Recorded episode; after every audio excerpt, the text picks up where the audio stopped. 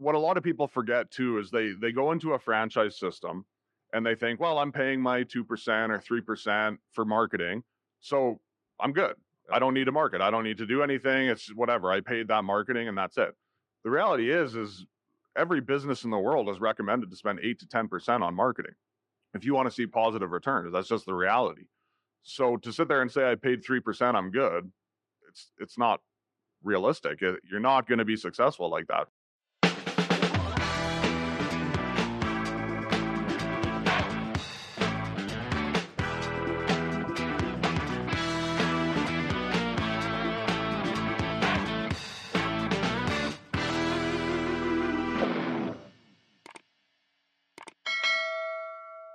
Excited about this one. I got uh, Michael Llewellyn, Director of Operations for the Joey's Franchise Group. Um, known him for about 10 years now, I think, since he started the Joey's Franchise Group. And he's technically my boss, but I'm going to take the reins on this one and uh, and dominate this conversation. So, Michael, I know you're always bragging about how many years you've spent in the restaurant industry. You started at like six years old or something. You're always telling me as a dishwasher. But, anyways, get into it, get in your start, get into how you got here today, how you became the director of operations. Yeah, so I started in the industry. I was I was very young, obviously, as you alluded to there. so so nicely, not quite six, but young. I was about 12 years old. Started washing dishes. I think that's you know how most people kind of start in this industry is real young and need money. so you start washing dishes, part time job, Saturday and Sundays, and you just keep working. So I was, you know, that's that was kind of where I got my start and worked hard and worked my way up. Uh, went through high school, university, and stuff. Still in the industry, held serving positions, bartending positions. Got promoted, um, you know, with the BPI group up to a management position. That's uh, quite the pay cut you take when you go from bartending to uh, floor manager. It's pretty crazy, actually uh, you know, made my way up to a general manager manager position and just kept working and never really looked back. I got an opportunity uh, about ten years ago, as you said, to to come to the Joey's group. You know, their head office was in Calgary, so it kind of made sense for that next step to try to move my way into the head office environment and the corporate side of it. Uh, so I took that opportunity, and here I am. So big picture thinking, right? I think you had always told me you took the uh, the head office, or you took the general manager position at the Crowfoot Joey's because of the head office here in Calgary. You knew that's where you and your wife wanted to be eventually. Yeah. So you're like, I think I have what it takes to eventually move into that that head office role. So I'm taking this position versus all the other opportunities. Absolutely, yeah. I mean, you you you take a pay cut, right? Obviously, like when you're going from you know six seven million dollar year restaurants that you're running, doing making pretty solid money and then going to you know a smaller store that has a smaller footprint less staff everything's a lot smaller about it right? Mm-hmm. So obviously the pay is equivalent to that so it's a little bit smaller and you know you take that pay cut looking long term right? It's the same when you shift from a bartender to to a floor manager same concept right? Is you're not making 200 bucks a night in tips anymore you're making 20 grand a year it's, quite the difference, right? So yeah, that's kind of the thought process. Yeah, yeah, crazy. And then uh, obviously that opportunity did eventually present itself to make that transition into the uh, the office as a regional manager. And yeah. and what were the first few years as a regional manager? You know. Um, taking care of old franchise partners as far as our older concept being Joey's, and then also having a huge integral part into the creation, curation of, of what Streets is today. Yeah, I mean, it it's a big difference. It's you go from managing staff as a general manager and and floor managers, which you know you're you're the direct superior, so they kind of have to report to you and they have to do what you want them to do, right? Um, whereas when you shift to a regional manager, these are the owners of their businesses. A lot of these people have put their livelihoods on the line. They put their life savings on the line to start a business and get into it. And you know, you you can't just give them crap when they're not doing what they're supposed to be doing. You got to get that buy-in, right? And it's it's definitely a different skill set that you have to work towards and it, it, obviously it worked out and I kind of figured out how to build that relationship and that rapport with those guys and you know they they accepted me pretty quickly. Some of the older guys, you know, um they've been around 30 years, right? And I'm coming in as a 25 year old kid saying, "Oh, this is how you need to run your business." So it's it's a challenge for sure. But you know, growing up in the industry, like I said, was definitely a huge asset, and it it I think it helped give me credibility with with a lot of these guys. Yeah. And you said, you know, building rapport, building relationships, that's probably the most important thing you you can do and and have done. How long did that take roughly? Like what are we talking months? we talking years? How many inspections? How No, many it- visits did it take? Yeah, you you think there's a timeline you can put on it, but you can't. It, it mm. never ends, right? I mean, like you you said, I'm director of ops now. It's not like it just stopped. You're still building these relationships every day. You're still working with these guys.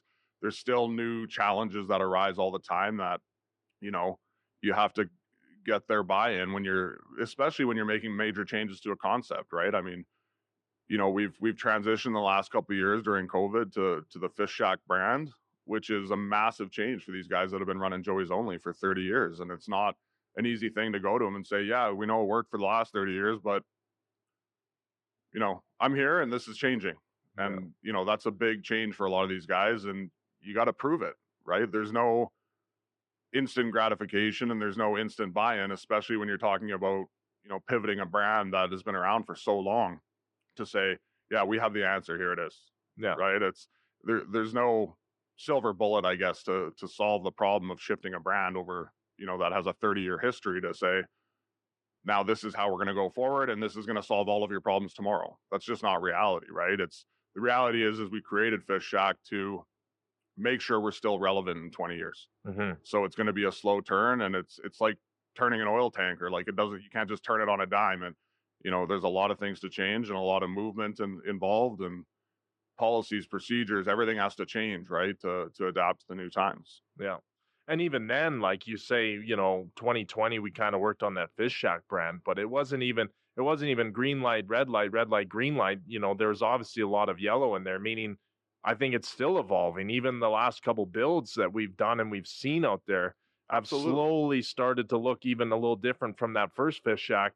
Um, I think it was Grande Prairie we ran out uh, mid 2020 there, right? Yeah, absolutely. I mean, it's it's the same with streets. Brands evolve, right? Especially young brands, new brands. It's there's always that evolution where you know, if you're not arrogant enough to say, I know all the answers and I know this is perfect, you you evolve and you learn from your customer base, you learn from your franchise partners, you learn from everyone and you, you know, you build something that's better and better and better as time goes and it becomes something better if you're willing to look at it and actually work on what isn't working. Yeah. And if you're not evolving, you're settling. And we all know what happens to brands that settle. I mean, exactly. I don't want to get in too much trouble here, uh, but you know, I know me and you talk about some brands out there that you know had some pretty big growth pretty fast, and then just became very stagnant, and now have completely fallen off. So Absolutely. And there's there's always going to be those brands though, right? There's always going to be the guys that are flash in the pan. They come in and they get buy-in, whatever that looks like. But if you don't have a strong base, especially as a franchise company, there's no way you don't stand a chance. It's Yeah. you know, corporate versus franchise are very, very different. Corporate head office, you're fiscally responsible to every single business and every unit, right? And that's how you grow. Is if the business is making tons of money, then yeah, you build another one. Um, franchise is kind of the same in the sense that if they're not making money, people aren't going to buy them. But if you create enough hype around the brand and people get excited about it, they make mistakes regardless if it's making money. They blow up and they open 100 locations, but if it's not financially viable, you find out real quick and they start to crumble pretty fast. yeah, no, so obviously the franchisor has to make sh- make sure their franchise system makes sense as far as like, hey, can our partners make money opening these things? Are we opening them cheap enough? Do we have all our targets in line, meaning labor and food costs and all that? But obviously, there's there's a huge part that plays in as the individual owner operator as well, right? Because we see it. We have 22 streets locations, 44 Joey's locations, and the difference in sales, you know, besides maybe some being in a tough location or whatever, the difference in sales seems to be completely related to how the operator performs and how they market and how they're involved in the community. So elaborate a bit on, um, you know, successes, individual successes you see within our systems. Yeah, absolutely. I mean, a franchise is is the same as any other business. I mean, the point of a franchise is to ensure that we give you the tools and the knowledge and the systems to properly execute the business. We coach, we go in, we spend time with the owners and the franchise partners and we make sure that they understand their finances and they understand their labor and why there could be sales issues and how to market properly. All these things are done by franchise systems and that's the value that we bring to to a business owner. The reality is though is you're still a business owner and you still have to run the business yourself. And I mean, we have what, six guys on our operations side and like you just said 66 restaurants mm-hmm. we can't be at every location every day no. to run the businesses for them that's just not reality um, as much as we try to get across to these partners that this is your business and your your savings and your money and we can tell them i mean it's the old adage right lead a horse to water but the reality is is if you're not willing to put in the work and and and run the business and put the time and effort in you're not going to be successful. I don't care how great it can be the greatest brand in history. It doesn't matter, you know, like streets, greatest brand ever. Unbiased, completely they, unbiased they, statement there. yeah, exactly. They still can't run themselves. Yeah. Right. It's just reality. If you leave it up to a 15 year old staff member that you've hired to run your business for you, odds are it's not going to be very successful.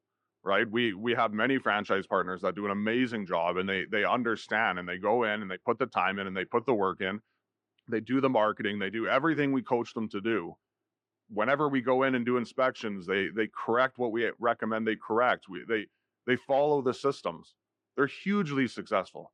We have other, you know, partners maybe sometimes that don't want to put as much time in and that's fine. There's there's investor partners too, but they have to realize that you need someone to run your business. So there needs to be a manager in place. There needs to be someone again that will listen to our recommendations, follow our systems and and really make the business thrive. And that's probably the biggest thing we see is that, you know, we have hugely successful restaurants where the owner went in, busted their butt real hard, worked really, really hard for a six, eight month period, set the business up for success, put the right people in the right places and key key positions. And now they do. Now they only have to be there one or two days a week. Few hours, they go do payroll, some inventories, you know, yeah. there there's way less time involved. Yeah. When you set the business up the key is is the business has to be set up to succeed before you can pull back like that. And if you're not willing to put the time and effort in, it's just it's not going to happen. It doesn't matter. No, that's interesting that you say that. You know, you were talking about investors as as as franchise partners, you know, and then kind of being dependent on, you know, either an hourly employee or maybe you have a salaried manager. You know, on an earlier episode, we were talking to Nigel, and um, you know, he's the manager of the place that we're currently sitting in, but he's also a, a a part owner. And, you know, he said it in his own words. He's like, I feel invested in this business. I feel like it's mine. I care about this place. So instead of hiring a manager that's, you know, working there nine to five, or in this industry, probably like 11 till nine, and then just cutting out right away, you know, maybe it's those extra couple hours that he's getting out in the community. And that's what bringing in an owner as a manager does. Absolutely. Absolutely. I mean, we we mm. highly recommend that any investors that come into our system whoever they put in place as the manager. There's nothing wrong with investing in franchises. That's what that's what franchises are designed to do. Having three, four, five, six locations, there's nothing wrong with that. It's it's a very effective way to build cash flow and do very, very well for yourself. The difference is is like you said with Nigel, is having an owner manager changes the game. It, it changes everything. They have they have skin in the game. They care, right? They they want to make sure that their you, business is successful. You give a shit. Absolutely. Absolutely. And that's that's really the reality is we recommend to all of our franchise partners if you're going to be an investor franchise partner, the manager you bring in, we highly recommend they have at least 10% ownership. Doesn't sound like a lot, but it's enough to make a big difference in how much that person cares about what they're doing every single day. Yeah, and I feel like sometimes maybe the owners get a little scared like I don't want to give up 10% of my business. But what they don't realize if if that business ain't money making money, like 10%, 10% of nothing doesn't mean anything. Yeah. It's still nothing, right? Exactly, so it's just yeah. like, you know, it's that extra incentive, it's that extra drive for these managers to go out and drive their business, right? There's only so much that we can do as a franchisor as far as a marketing perspective. So what is it something like that you would recommend, you know, franchise partners to do to help market above and beyond what what is the franchisor is doing for them? Yeah, so I mean, what a lot of people forget too is they they go into a franchise system and they think, well, I'm paying my 2% or 3% for marketing. So I'm good. I don't need to market. I don't need to do anything. It's whatever. I paid that marketing and that's it. The reality is, is every business in the world is recommended to spend 8 to 10% on marketing if you want to see positive returns. That's just the reality. So to sit there and say I paid 3%, I'm good, it's it's not realistic. You're not going to be successful like that, right? Now, there's other ways you can put money in. You don't have to put direct physical money in and advertise, you know, the way digital marketing or, you know, flyer drops, whatever that may look like, right? It's not always about money. LSM, local sales marketing, is, in my opinion, almost the most effective form of marketing. You know, 20 years ago, that was the only way to market was LSM marketing, flyer drops, that kind of stuff.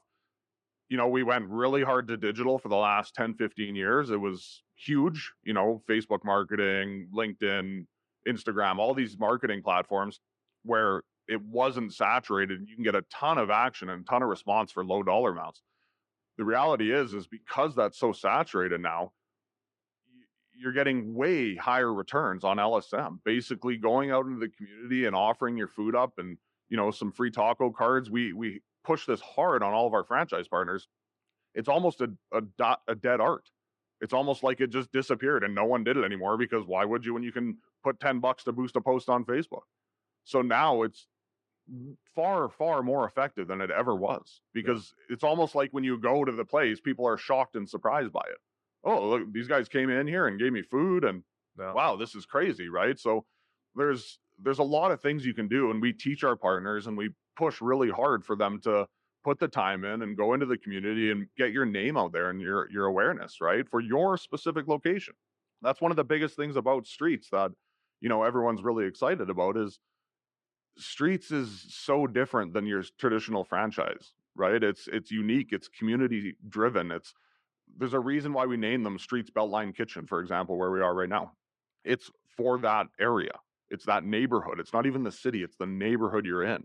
And we really push that with our brand is that you need to be have that community involvement because it's a massive part of marketing that went away and it's it's valuable, very valuable. Yeah, you don't see a lot of other franchise companies kind of, you know, um, adapting each store, not only in the way it looks, but the way it gets involved in the community. You just see kind of these big franchise companies just slapping these things wherever they want, right? So yeah, by they're... taking a name like Streets Beltline, like Streets Oliver, Streets Fort Sask, whatever neighborhood we are in, what is it? What do you think that like? What's the perception from the community when we do those types of things? Well, I think they instantly take it as one of their their own place, right? It's their spot, it's their community spot, and you know, Gen Z and millennials, it, there's been a big shift, and you know, the old boomer crowd, they're they're very all about corporate, right? Applebee's is where it's at.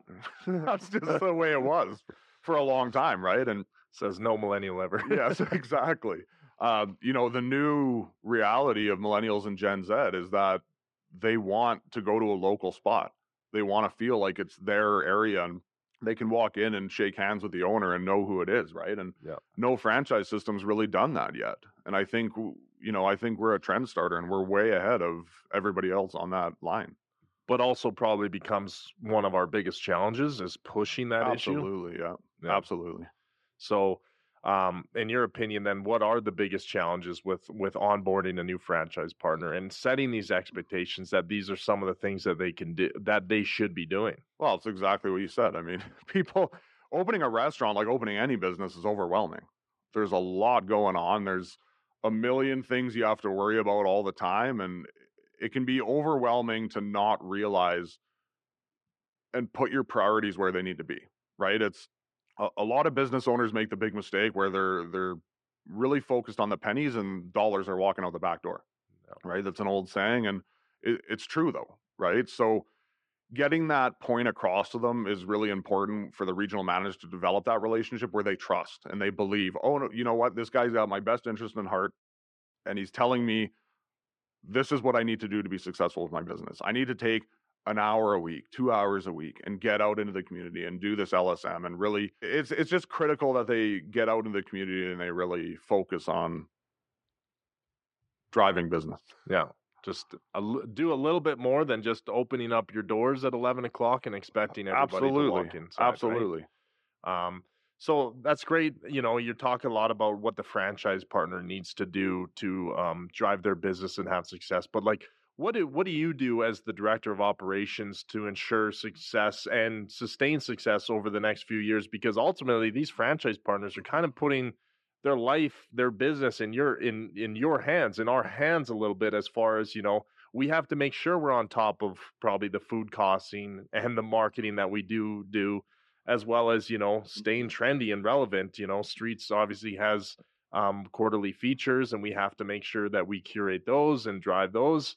Um, so what does that look like from the director of ops position? Uh, position? Well, you just answered the whole question. no, but know, you can elaborate it, it, yeah, It's, it's staying up on food trends. It's everything you can imagine to run a business. We're doing from the top level, right? So, you know, the average restaurant, you should be looking at your food costs twice a year at least. You should be drilling down, looking at your expenditures, especially these days with inflation and the rising of, of, of prices of base groceries and things like that at least twice a year. So we do it for them, right? They don't have to worry about that kind of stuff. We go through and we look at all our food costs, we do all the analysis, and we make sure that the food cost comes in line where it needs to be for the business to make money and be successful, right? How um, do you um, do that? that's, that's a big question.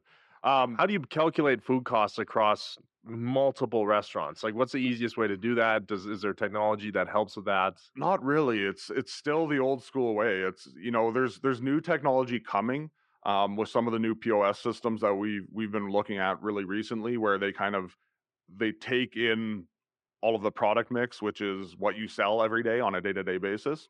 They analyze the product mix versus the inventory invoices. So your Pratt's order, your GFS, your Sysco order that comes in is automatically injected into the system. So there are systems that are coming that way. Uh, they're not quite bulletproof yet. They're getting close. They're doing a good job, and you know, in the next few years, we'll definitely be on that trend um, as as streets and Joey's, and making sure that we're at the forefront of technology, obviously, at all the time, right? That can assist those franchise partners. But the reality is, is you still sitting in an Excel sheet entering, you know, your average cost of tomatoes and jalapenos and onions and you're going through and saying, "Okay, I need this many ounces on this taco and here's what this taco costs after you run all the numbers out and here's where our food cost needs to be in order for us to make money as a business." So it's there's a lot to it. I mean, it's not something you can really explain in a conversation. You can I can show you if you want to see. Um, but it, no, it's there's a lot that a franchise system has to do. I mean, you know, like you said, the trends and the food trends, the marketing, the brand awareness, the like we were just talking about with the technology, keeping up on technology and ensuring that you know we have the most relative technology and the latest technology to assist these franchise partners. So they're not spending you know three four hours a week worried about payroll. The system just does it for them mm-hmm. and they mm-hmm. can focus on customer service and LSM and all these other things that we talked about, right? Uh, making sure their staff are doing a good job and things like that. It, it, they it, the more they focus on administration, the less time they have to focus on their actual business, and their business needs to be customer service and putting out great food.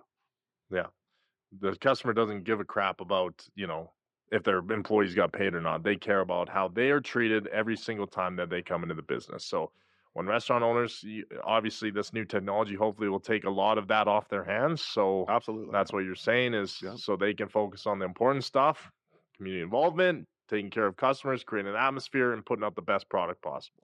Absolutely and in the grand scheme of things that's really what a franchisor does that's what i do is every day i go into the office and okay how can i make the franchise partners lives simpler?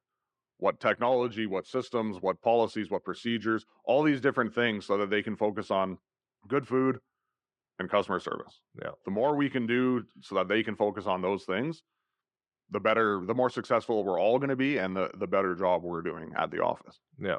And the and the more you take that into consideration, meaning how can I make the franchise partners' lives better?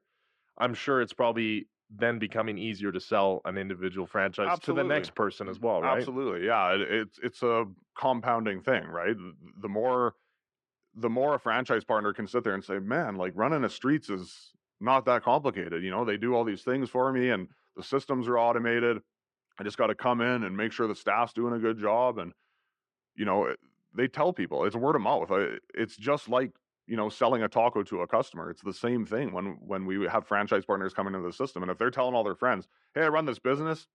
It's a streets. I'm making great money. I'm, you know, I don't have to kill myself every day. I'm not there 14 hours a day. I'm, you know, it's I got great work life balance and I'm making killer money. I mean, it sells itself, right? Yeah. Yeah. You know, we we we're kind of balancing a fine line. Are we in the restaurant business? Or are we in the restaurant selling business? And we always make the argument that like if you make the restaurant cool enough, good enough, you know, the restaurants sell themselves. Absolutely. So then eh, you're doing both at the same time. Absolutely. It's one and the same. It's it, it sounds counterintuitive. You know, a lot of franchises, like you said, they're they're in the franchise sales business. That's what they care about. The reality is is if you do a really good job at the store level, running the restaurant, making good money, you don't really have to try that hard to sell a restaurant. Yeah, who cares about that twenty-five or thirty-five thousand dollar franchise fee up front, right? We want these franchise partners to have success over the next 5, 10, 15, 20 years where we are then getting paid in perpetuity and build these relationships. And, you know, I always tell franchise partners when I'm talking to them, it's just like, your success is our success. Because in reality, you know, it's the royalties we collect that pay our salaries to then drive their business. And, uh, you know, we are partners. We always talking about partners. Yeah. We're not their bosses. We're not, you know, anything above like we're partners. Absolutely. They're they're our customer. Just like a customer walking in off the street is is coming to buy a taco and they're the restaurant, the actual physical location's customer. The franchise partner is our customer. Yeah, I we like need that. to take care of them. We need to work with them and we need to always acknowledge that, like you said, they pay the franchisor's salary. They make sure we're relevant and we exist because without them, we don't have jobs. So it's always critical. And, you know, I really drive it into the operations team that at the end of the day, these people pay your salary and they need to be treated as such. They don't work for us. So was the customer always right in this in this sense? Ah, you know, for the most part, yes. The issue is, is just like with any business owner, emotions get involved, right? They put their life savings on the line. They're working at grinding every day to do well and run a good business. But the reality is, is sometimes that can cloud your vision, right? I mean, I I ran restaurants for a long time as a general manager. The biggest risk you can have to owners or GMs or anyone in the restaurant business is it's very easy to get what we call blinders. So you walk through the same front door every single day. You do it for weeks, months, years. You can miss a little thing that to you you see every single day, so it's completely normal. A speck of dirt under a table, Yeah. whatever it may be, and that compounds to every aspect of the business, right? And it's very easy to miss that spec, right? And that's why we do inspections. That's we're not there to trip them up and catch them doing things they shouldn't be doing. It's there to say, hey, we're a fresh set of eyes. We're walking into your business, and you know you're in here every single day. You you may have thought this was normal, but this isn't normal. You know, a customer looks at it this way, and here's what you need to fix, right? And that's just the reality. Is you kind of yeah, exactly. You you have to you have to have that extra set of eyes, you right? were on And such a roll. I know I was just so- couldn't put the cherry on top. couldn't nail but it. that's all right. So, um, Joey's Fish Shack Streets, Director of Ops Michael Llewellyn. Um, where do we see the brand going in the next five, ten years? Where do you want to be? Where do you think we can be? What's what's realistic? What is ultimately? I know me and you talk quite a bit, and we have pretty big ambitions. Of course we do. But what's reality? What does it look like over the next five, ten years? Well, the reality is, is we've worked really hard over the last few years to build out the systems, identify some of the issues, correct those issues, and really turn it into a, a solid brand that that can expand. And as we talked about earlier, you know, there's there's brands out there that flash in the pan. We're always cognizant of that and ensuring that that isn't our brand mm-hmm. won't happen to us. That we have the base and we have the systems that if we blow up to one, two, three, four hundred stores, we have the a strong base to be able to handle that and and deal with it and keep that success rolling. Um, so that's really it. Is we're there, we're on the tipping point, and I think in the next few years you'll see the tip. The reality is, is I easily see us with our American expansion coming in this year, us being at the two, three hundred locations in the next five years. Hmm. That'd be nice. It's huge numbers. It sounds aggressive, but it's reality. I mean, eventually you hit a critical mass and you start to grow faster and faster. You build the company with it and you have rapid growth. I mean, that's how all the big boys started, right? They had 10 locations, then they had 20, then 30, then 40. And eventually, if you can grow the business and the stability and the platforms and the systems with the growth of the brand, you manage the the growth and you keep it growing faster and faster. And the company obviously gets bigger and bigger to sustain that growth and to manage the growth and handle it. Yeah. So build it as they come, not build it then they come. Correct. Yeah. What is it? Build it as what is the Rome saying? What is it? Build it. Build it when in Rome. When in I don't know. Anyways, um, no, that's interesting. I mean, that's really exciting. I think you know we're going to do big things, and I'm I'm glad to see you at the helm and taking control over all these issues. So thanks. Not just issues, obviously, but obviously all the goods, opportunities, opportunities, opportunities, all challenges and opportunity to do better. Exactly.